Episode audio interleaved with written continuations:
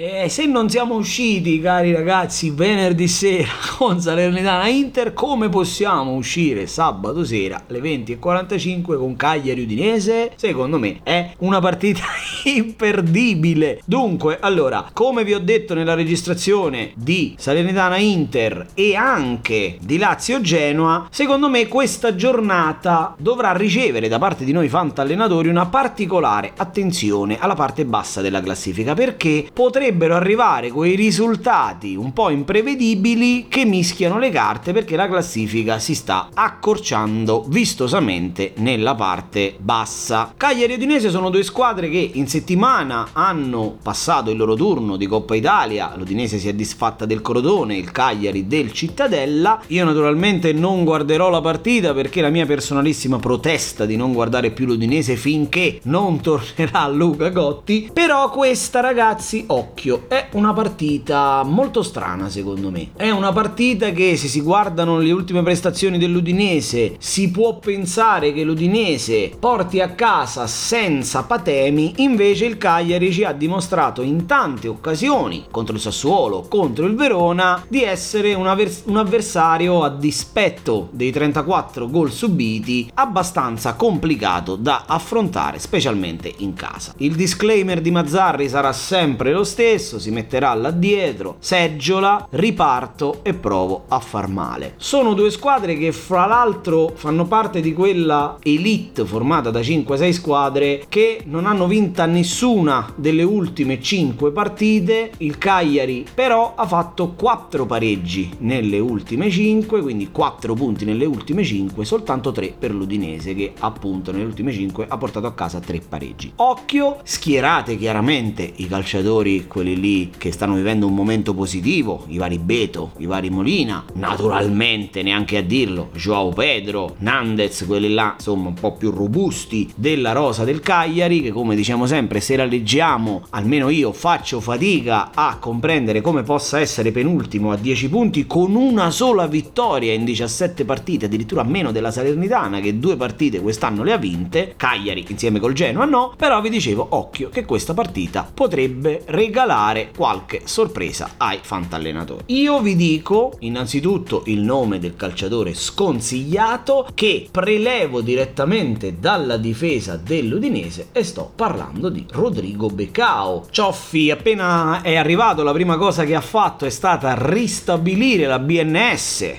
Becao Nuitink Samir sin dalla prima partita. Becao tra l'altro quest'anno sta facendo la sua onestissima stagione, una media fantavoto di 6 6, quindi nessun picco, ma neanche delle criticità, tuttavia in questa partita potrebbe soffrire tantissimo, non tanto ragazzi, tantissimo l'intraprendenza di Keita, di Joao Pedro, di un Cagliari bisognoso, come detto, di punti perché è a 10 e potrebbe con l'unione di qualche altro risultato da altri campi addirittura uscire per la prima volta fuori dalle ultime tre. Staremo a vedere, in ogni caso io terrei fuori Rodrigo Becao. Il calciatore consigliato invece è un nome in perfetto stile fantacalcio indipendente, gioca nel Cagliari e si chiama Dalbert. Come mai questa scelta così particolare che invece una volta ha fatto parte dei calciatori sconsigliati? Perché è uno di quei calciatori su cui Mazzari fa tanto affidamento. Di fatto lo schiera tutte le volte che lo ha a disposizione e anche quando è in campo piuttosto che toglierlo, che quindi cambiare l'esterno in 3-5-2 è un ruolo abbastanza difficile dispendioso, lo sposta al centro, gli fa fare la mezzala e mette poi un sostituto a tutta fascia. Il calciatore, se vi ricordate, arrivò all'Inter con grandi aspettative anni fa, il piede ce l'ha, la tecnica ce l'ha, giocherà verosimilmente dal lato di Molina che è uno che bada più a spingere che a difendere, potrebbe essere davvero la sorpresa di questa giornata per il Cagliari, ecco perché vi dico dentro d'Albert.